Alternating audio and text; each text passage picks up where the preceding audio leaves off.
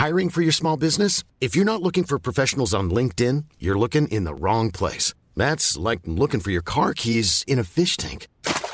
LinkedIn helps you hire professionals you can't find anywhere else, even those who aren't actively searching for a new job but might be open to the perfect role. In a given month, over 70% of LinkedIn users don't even visit other leading job sites. So start looking in the right place. With LinkedIn, you can hire professionals like a professional. Post your free job on linkedin.com slash people today. 19 de septiembre de 1985. 7 horas con 17 minutos y 47 segundos. La Tierra tiembla a una magnitud de 8.1 grados. Aquí en Avenida Juárez, donde los daños fueron desastrosos, particularmente en el Hotel Regis, que quedó totalmente destruido, donde no se sabe ni siquiera la cantidad de personas que quedaron sepultadas bajo los escombros. Nunca podremos conocerlo con precisión, pero el número oficial de muertes fue de 3.192, aunque algunas organizaciones calcularon hasta 20.000. 19 de septiembre de 2017, 13 horas con 14 minutos y 40 segundos.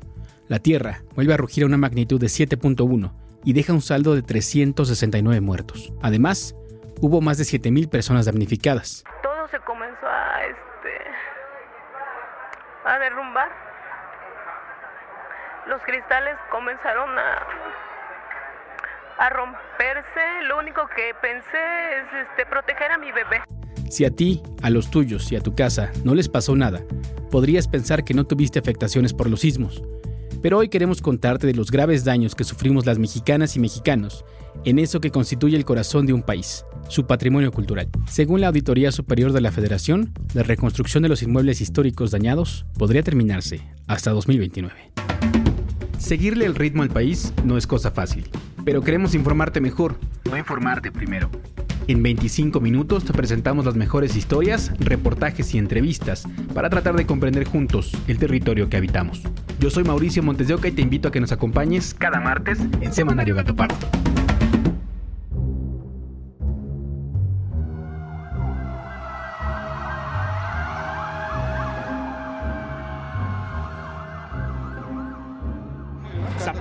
Petén, División del Norte, un edificio colapsado. Miramontes y Las Bombas, incendio y derrumbe de dos edificios. Génova 37, edificio colapsado. Vallarta e y Ramírez, edificio colapsado. Soriana de Tasqueña, eh, Tasqueña colapsado. Personas atrapadas. Bueno, yo fui damnificada porque se me cayó un muro del hospital contiguo encima de mi techo y me tuvieron que rehacer eh, parte de mi casa. Esta es la voz de Lucila Rousset, curadora jubilada, artista plástica y promotora cultural. Yo estaba en Ciudad Universitaria trabajando cuando sentí el temblor. En Ciudad Universitaria obviamente se siente menos que en la Roma. Pero aquí en mi casa estaba mi mamá que era semi inválida al cuidado de mi nuera y cuando se cayó el techo, cuando se me cayó sobre el techo todo el muro que les estoy contando y la tuvieron que sacar. O sea, sí fue bastante intenso porque yo tomé un taxi rapidísimo para, para llegar a la casa. Después del sismo del 19 de septiembre de 2017, Lucila no solo perdió una porción del techo de su casa. Como los otros vecinos de las colonias Álamos, Postal y Narvarte, perdió la cotidianidad de uno de los símbolos culturales más importantes de ese rumbo, los murales del centro de la Secretaría de Comunicaciones y Obra Pública, también conocido como Centro Scop. Jesús Vega, vecino de la zona, recuerda así el momento en que supo que los murales estaban dañados, después de que fuera declarado como un espacio no apto para que regresaran sus trabajadores. Respecto a lo del Centro pues había muchas prioridades en ese momento, ¿no? O sea, el brigadeo, este, la atención a a, tratar de rescatar a las personas, este, las brigadas internacionales, los víveres, etcétera, ¿no? Lo cierto es que ya una semana después ya era evidente que se había clausurado, ¿no? O sea que se había, mejor dicho, desalojado el espacio. Lucila y Jesús forman parte del Comité de Defensa del Centro Scop, una organización vecinal creada para el rescate del patrimonio cultural que albergó este complejo gubernamental, obra del arquitecto Carlos Lazo, el estratega que estuvo al frente de la construcción de la ciudad universitaria de la UNAM. Además de los edificios por sí mismos, El patrimonio de este lugar incluye los murales de los pintores Arturo Estrada, Jorge Best, José Gordillo, Guillermo Monroy, Luis García Robledo y Rosendo Soto, quienes trabajaron simultáneamente con Juan O'Gorman y José Chávez Morado, según la página oficial de la Secretaría. A esta hazaña de la plástica también se sumaron los escultores Francisco Zúñiga y Rodrigo Arenas Betancourt. Durante muchos años, su trabajo había acompañado el trayecto de las y los chilangos que a diario transitan por las calles de Xola y Eje Central. hechos con pequeñas piedras de colores montadas sobre el concreto, como los de la Biblioteca Central de la UNAM, los murales cuentan la historia del desarrollo de las comunicaciones en nuestra civilización. Pero estos no son el único tesoro histórico que resguarda el edificio. También lo es la torre de comunicaciones que tiene una gran importancia. Torre de telecomunicaciones, que por sí misma es es un hito de ingeniería, este, supuesto el tiempo que se hizo y también el papel que jugó para las telecomunicaciones, este, las telecomunicaciones en 1968 en las Olimpiadas, que fue la primera transmisión de un evento masivo a color al resto del mundo. Y no solo eso, también el papel que jugó en la transición que tuvo México de la eh, telecomunicación por antenas a la vía satélite, ¿no?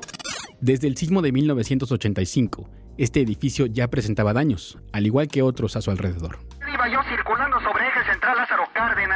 Llego al cruce con Morena y Avenida Universidad número 13, está derrumbado, me tocó ver precisamente el desplome en ese momento, Mario. Se habla de una persona atrapada dentro del lugar, hay una fuerte fuga de gas.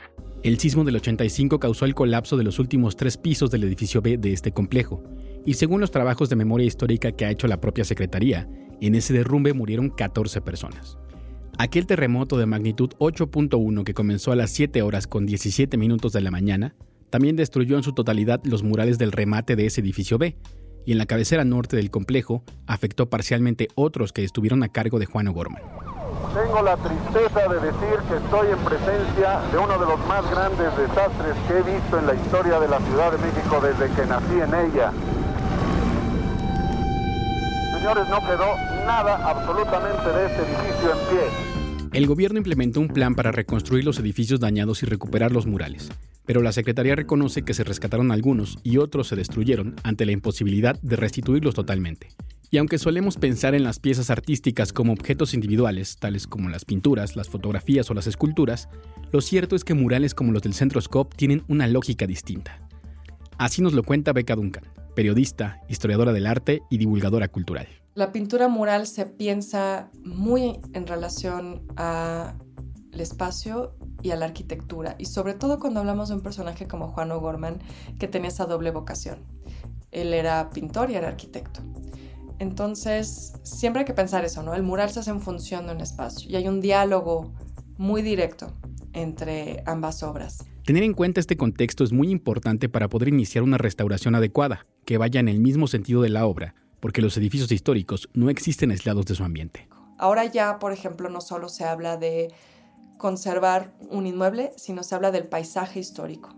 O sea, es decir, que ese inmueble convive y dialoga con una calle, con otros inmuebles, a veces también con un paisaje natural, ¿no? Hay inmuebles que se encuentran dentro de espacios que tienen también ciertas características geográficas, de biodiversidad, ¿no? Entonces, el pensar que los inmuebles históricos no existen en un vacío, es muy importante también. De vuelta en 2017, el sismo de ese año provocó importantes daños en los murales, así como su cierre definitivo. Y como decimos que las obras artísticas no existen fuera de su contexto, le preguntamos a Lucila y Jesús qué significaba el Centroscope en la vida de los vecinos y vecinas. Exactamente eso que dices. Era un punto de reunión, era un lugar muy amplio porque tiene un espacio muy privilegiado de, áreas verdes. Y además estaba, pues ahí había un gimnasio, hay un Sandy, hay diferentes lugares que, que los vecinos de ahí, de la unidad Narvarte, se aprovechaban. Para los vecinos que, somos contiguos a la, a la Narvarte, pues eh, lo que representaba para nosotros era un mito artístico, porque es indiscutiblemente un, un parteaguas en la integración plástica. Mi historia familiar está ligada en el sentido de que mi padre estuvo trabajando un tiempo ahí en los años 80, pues era un espacio eh, magnífico, ¿no? O sea, avasallante por, por la dimensión de la obra, ¿no? Porque es, digamos que un gemelo de ciudad universitaria en muchos sentidos. Fuera de la Ciudad de México, la experiencia con los sismos ha sido procesada distinta por sus habitantes, y es necesario hablar de ello para salir un poco de la burbuja centralista que a veces nos hace creer que solo lo que pasa en la capital tiene significado.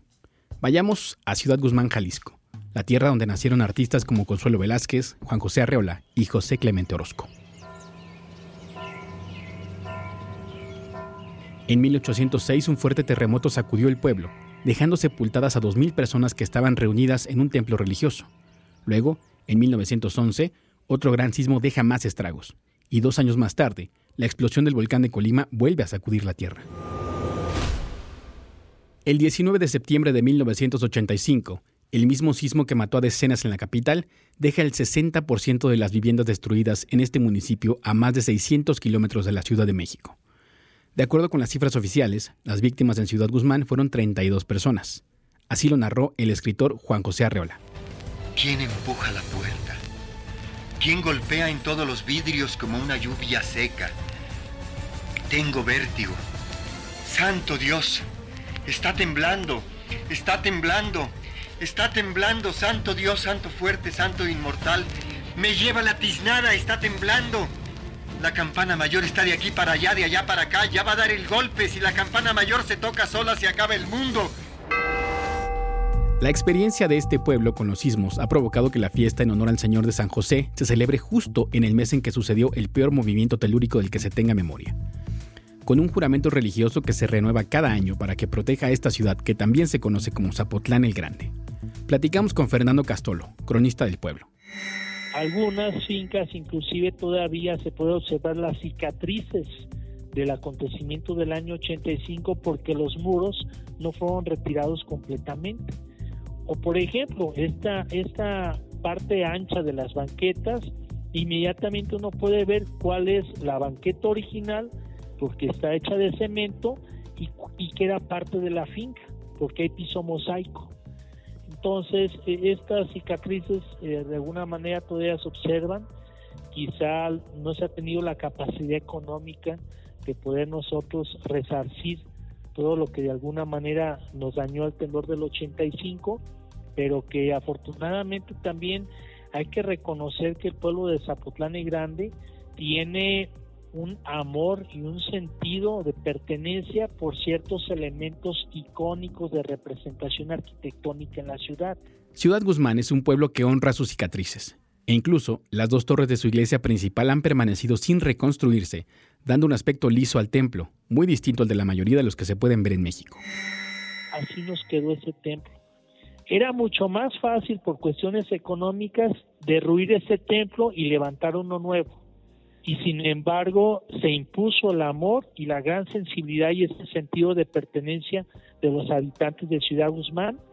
Le han metido un dinero como no tiene idea, pero eso permitió que el inmueble subsista como un elemento icónico. Al igual que en algunas casas de la colonia Doctores en la Ciudad de México, en Guzmán también puede verse una marca en aquellas que ayudó a reconstruir la Cruz Roja después del sismo del 85. Fernando Castolo recuerda que fue tanta la ayuda nacional e internacional que recibió este pueblo, que incluso algunos voluntarios decidieron quedarse a vivir, tal vez maravillados por el paisaje montañoso que inspiró a Juan Rulfo para escribir El Llano en Llamas. Le llegó mucha gente de fuera, manos solidarias que se unieron en la reconstrucción del pueblo y que finalmente, encantados por el benévolo clima que tiene el Valle de Zapotlán y los paisajes que acordonan el mismo, pues de alguna manera encontraron ellos las cualidades que requerían para poder eh, realizar sus propios proyectos de vida.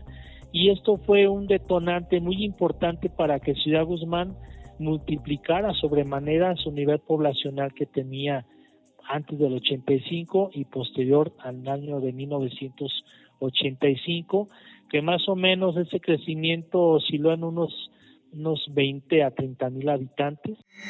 En 2017 el sismo volvió a revelar algunas grietas dentro de la iglesia principal del pueblo, y el cronista piensa que pudo haber sido por una mala intervención llevada a cabo en 1985. Con el paso de las décadas, los edificios históricos son mucho más susceptibles a tener daños en los sismos que otras construcciones. Invitamos al periodista, gestor y diplomático cultural Gerardo Ochoa Sandy para platicar de este tema.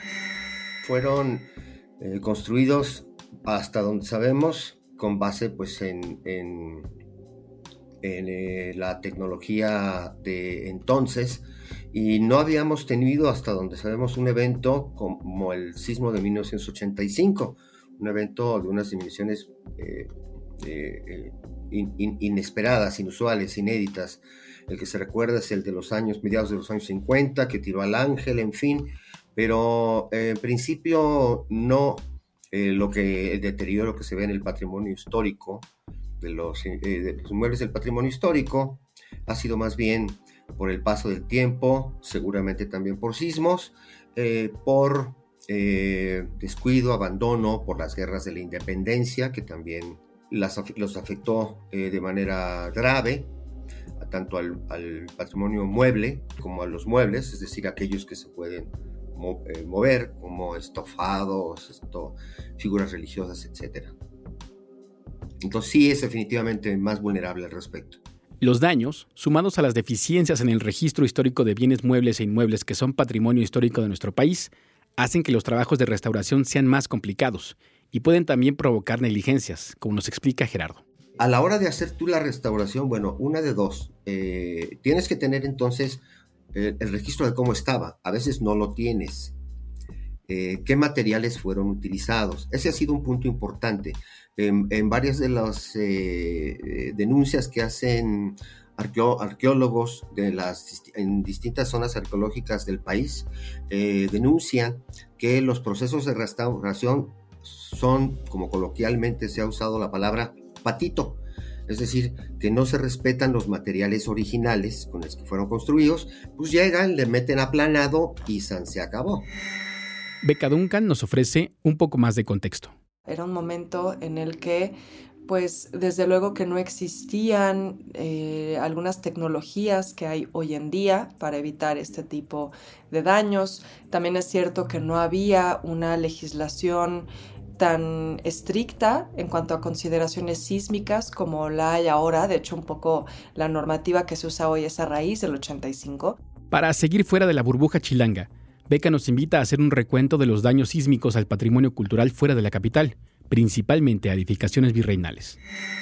Lo que tenemos que entender de 2017 es que el daño fue muy grande en otras zonas del país y no necesariamente del sismo del 19 de septiembre. Creo que eso es lo interesante, el fenómeno del 2017, digamos, en cuanto a la afectación que hubo a, patrimonio arquitectónico, es que tenemos el sismo del 7 de septiembre, que fue en la zona de Chiapas y Oaxaca, y después ya el sismo del 19, cuyo epicentro fue en Morelos.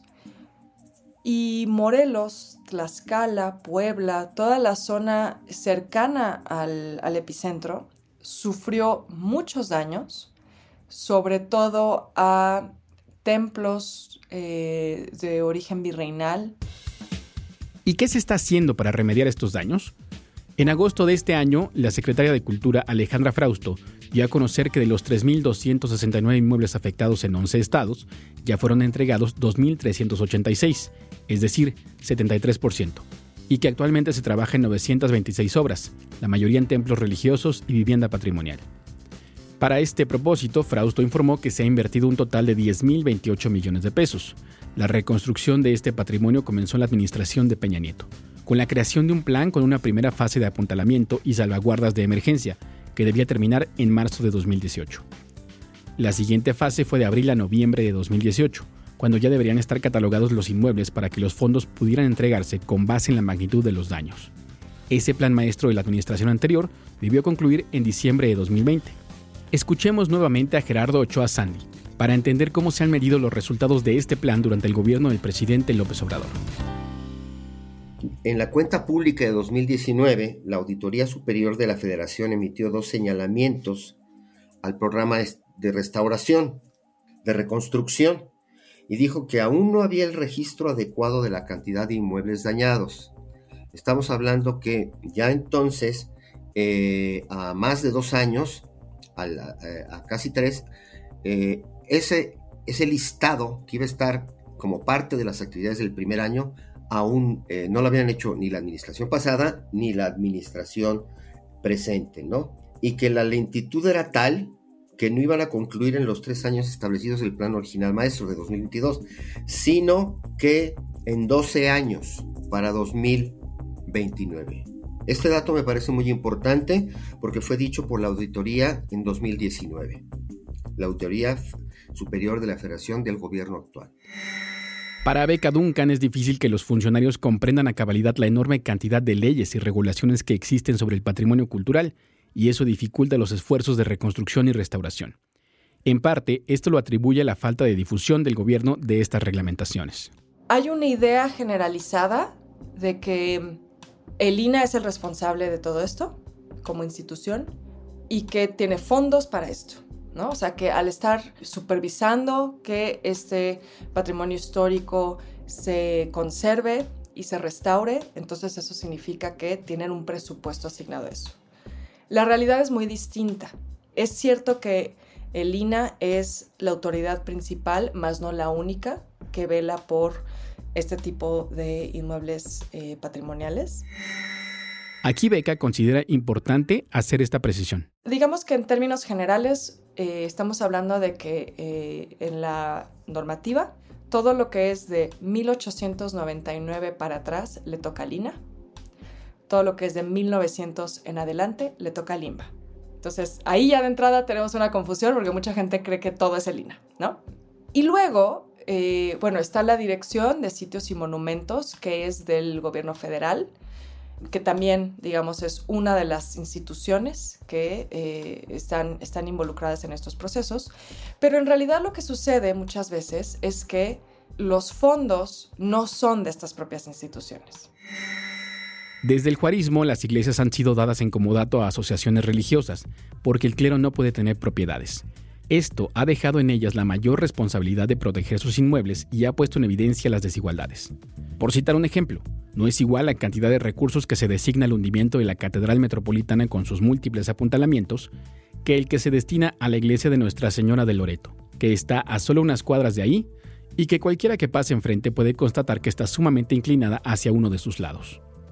Por otro lado, habitar en un edificio considerado histórico también puede ser bastante complicado al momento de sufrir daños sísmicos. Si yo viviera en una casa del siglo XIX, yo no puedo hacer lo que quiera con esa casa, aunque sea mía, porque está la Ley Federal de Monumentos, que es la ley principal que supervisa todas estas cuestiones o que, digamos, legisla todas estas cuestiones. Y entonces cualquier obra que yo haga dentro de mi casa, aunque sea mía mía, tiene que tener autorización de estas instituciones. En todo este embrollo, Gerardo Ochoa Sandy presenta otro problema derivado de la extinción del Fondo Nacional de Desastres que ordenó esta administración. Ese fondo de desastres, literalmente desapareció y el tema del seguro contra los daños de los inmuebles, definitivamente una banca privada desistió de seguir participando, dadas pues la incertidumbre que existía al respecto de que el gobierno federal asumiera sus las responsabilidades que les correspondían. Entonces, eh, sí hay mucho que hacer. El patrimonio cultural e histórico de nuestro país no es solo para ponerlo en monografías. Son elementos que nos dan identidad, y su valor estético es precisamente aquello que como mexicanos hemos aportado al mundo. Como dice la UNESCO, el patrimonio cultural en su más amplio sentido es a la vez un producto y un proceso que suministra a las sociedades un caudal de recursos que se heredan del pasado, se crean en el presente y se transmiten a las generaciones futuras para su beneficio. Así que protegerlo es un asunto de trascendencia nacional. Y si bien hemos escuchado ya los errores que se han cometido en el pasado, podemos contar con la triste certeza de que volverá a temblar, y debemos estar preparados para proteger en el futuro nuestra cultura y nuestra historia. Sin embargo, para Beca Duncan, las instituciones culturales tienen la filosofía de tapar el pozo después de ahogado el niño. Tendemos a pensar en restauración más que en conservación.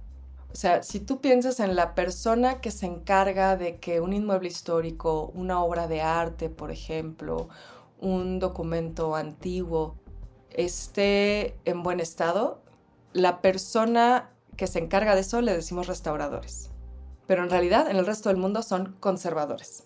es decir, ¿y cuál es la diferencia? Incluso los propios restauradores dicen, bueno, en realidad soy conservador, porque la restauración es la reacción a un daño. Restauras algo cuando está ya dañado.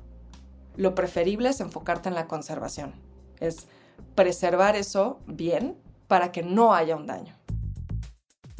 Y aunque quisiéramos cerrar con una reflexión final más amable, ya escuchamos que la cultura de la prevención de daños sísmicos en el patrimonio histórico de México es deficiente. Pero hay más. La UNESCO advierte que en la actualidad el patrimonio cultural está expuesto a riesgos relacionados con el cambio climático y los desastres naturales, a las guerras y los conflictos entre comunidades, a la urbanización, las desigualdades económicas y a la crisis hídrica que ya está a la vuelta de la esquina.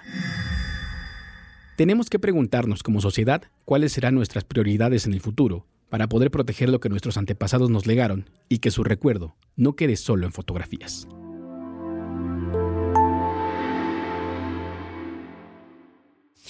Vamos ahora a las noticias de la semana que nos presenta Fabiola Vázquez.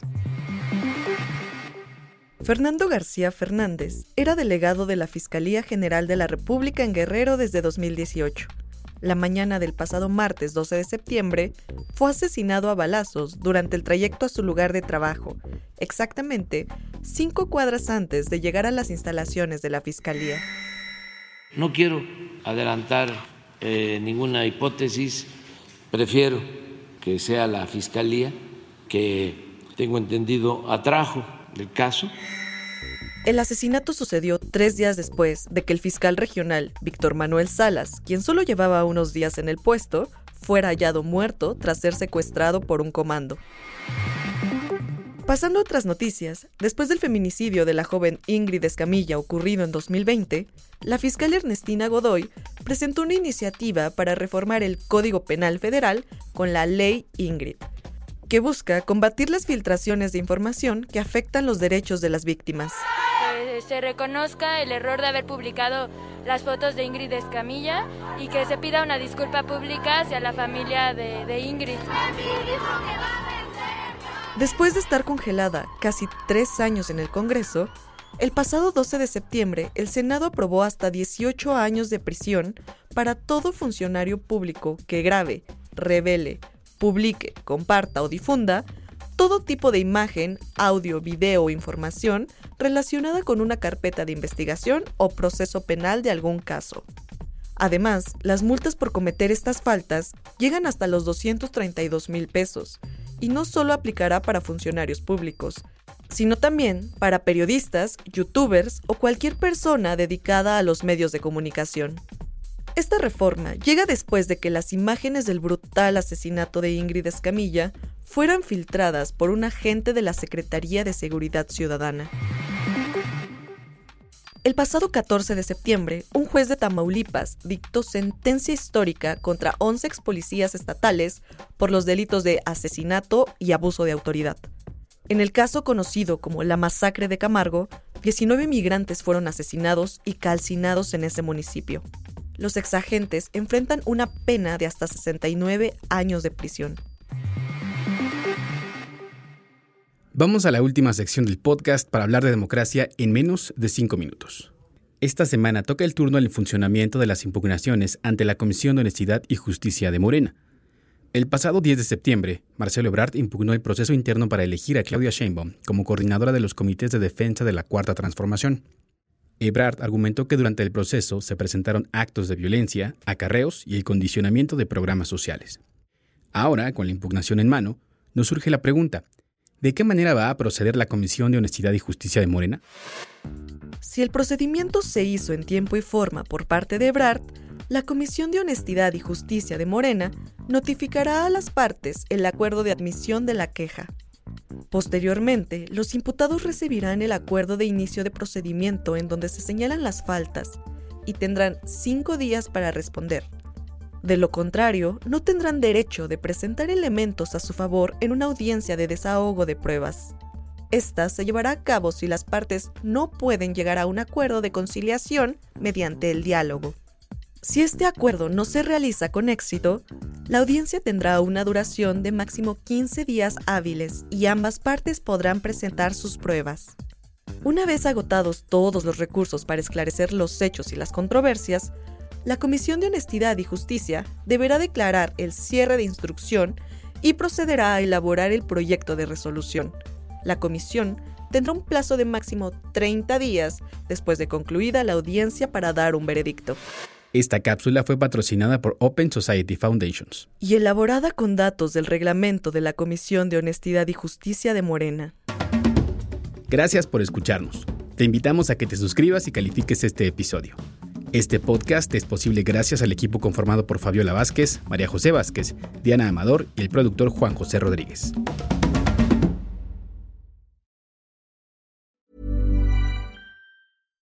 How would you like to look five years younger? In a clinical study, people that had volume added with Juvederm Voluma XC in the cheeks perceived themselves as looking five years younger at six months after treatment. Look younger, feel like you. Add volume for lift and contour in the cheeks with Juvederm Voluma XC. Reverse signs of aging by adding volume to smooth laugh lines with Juvederm Volure XC. For important safety information and to find a licensed specialist, visit juvederm.com. That's J U V E D E R M.com. Not for people with severe allergic reactions, allergies to lidocaine, or the proteins used in Juvederm. Common side effects include injection site redness, swelling, pain, tenderness, firmness, lumps, bumps, bruising, discoloration, or itching. There's a risk of unintentional injection into a blood vessel, which can cause vision abnormalities, blindness, stroke, temporary scabs, or scarring. Talk to a licensed specialist to find out if it's right for you.